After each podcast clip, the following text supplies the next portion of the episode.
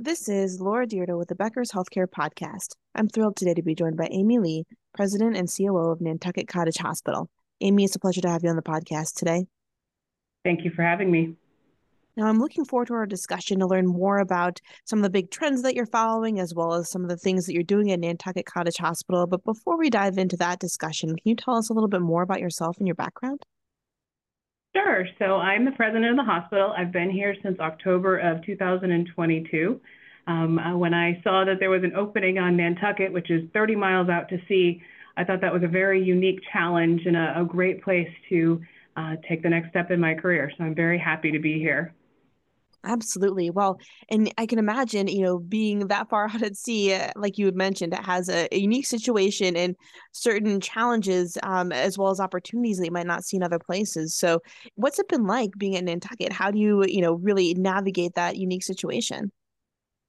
You know, it's interesting. The community is very tight knit. Um, they built this hospital, the new hospital that has its fifth year anniversary this year, um, completely through funding from the community and they are very dedicated to the healthcare on this island. So it's really a nice place to be where it's very supported for our healthcare workers and um, just the community in general. So we're very happy about that.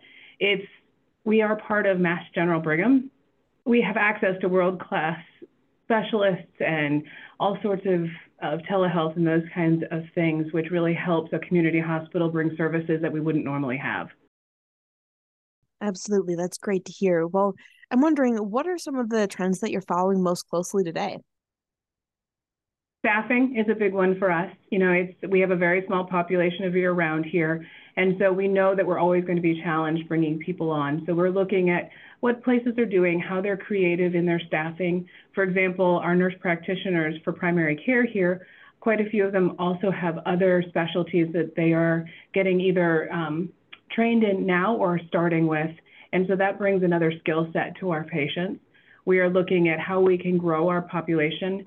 Um, so, for example, our medical assistants, several of them went to LPN school, and we hope to continue their career path all the way through uh, BSN. So, there's lots of opportunities when it comes to staffing from within, and we're really excited about that.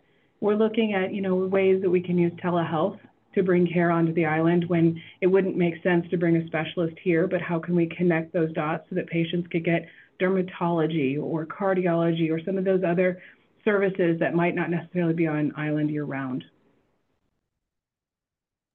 I love that. I think it's so important, as you mentioned, to have that right staffing model for um, what makes the most sense for the community and then to serving them so well.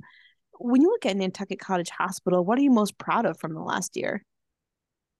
So our seasonal population goes from about 20,000 people year round, a little bit less, to more than 80,000. And by 2030, they're predicting about 100,000 people in the summer. So we have to be very flexible in how we take care of patients because that number is just huge for us. Um, and so, you know, as the team is looking at ways that we can better take care of our patients, we have a 15 minute average wait time from the time a patient registers in the ED to when they're seen by a provider. That's amazing. And they work really hard to make sure patients are getting through the way they should. We also only have a 3% transfer rate off island. So if a patient really is sick and needs to be transferred off island, we have both helicopter and jet that can take them off island. But the majority of the patients can actually be taken care of here on island, and we're very proud of that. That's great to hear. I, I think that's really cool to have that opportunity and ability to serve the community where you're at and really, you know, have that easy access point um, for patients as they are needed. You know, for a hospital like that in your size, how do you really manage being able to provide such, um, you know, a, a wide array of services as people need it? I know a lot of hospitals across the country are trying to figure out how they are able to best care for their community, what partnerships make the most sense, and really how they can continue to um, grow and thrive while also understanding, you know, they might be in a um, challenging situation, whether it's financially or, or just resource wise, not always having the specialist or whatnot that they need in order to serve the community. Yes, we're very fortunate. Like I said, we're part of Mass General Brigham, so we have those bigger services that are at our fingertips. Um, and it's our responsibility to really invest in both our people and our technology here on island so that we can reach out and acquire those services and really be able to take care of the patients. So we've, we've really invested in um, education and technology and those communication paths that will allow us to have quick um, opportunities to care for our patients.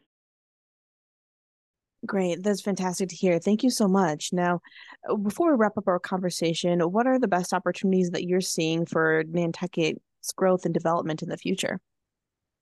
Right now, we're really focused on our primary care and our urgent access, developing that, those relationships, the team based care, and the ability to take care of patients both acutely and primary care relationship so that it's a long term relationship. We think by having those foundational pieces, we can really help our population and, and not just that moment that they need care, but their entire um, path when they're here on island. So that for us is a, a major focal point. And we're making sure that the specialists are tied in with our primary care so that even if our patients are only here three months out of the year, they still, when they're here, have the best care possible. And we're communicating with potentially their cardiologist or oncologist or whomever it is off island so they still have that continuity of care.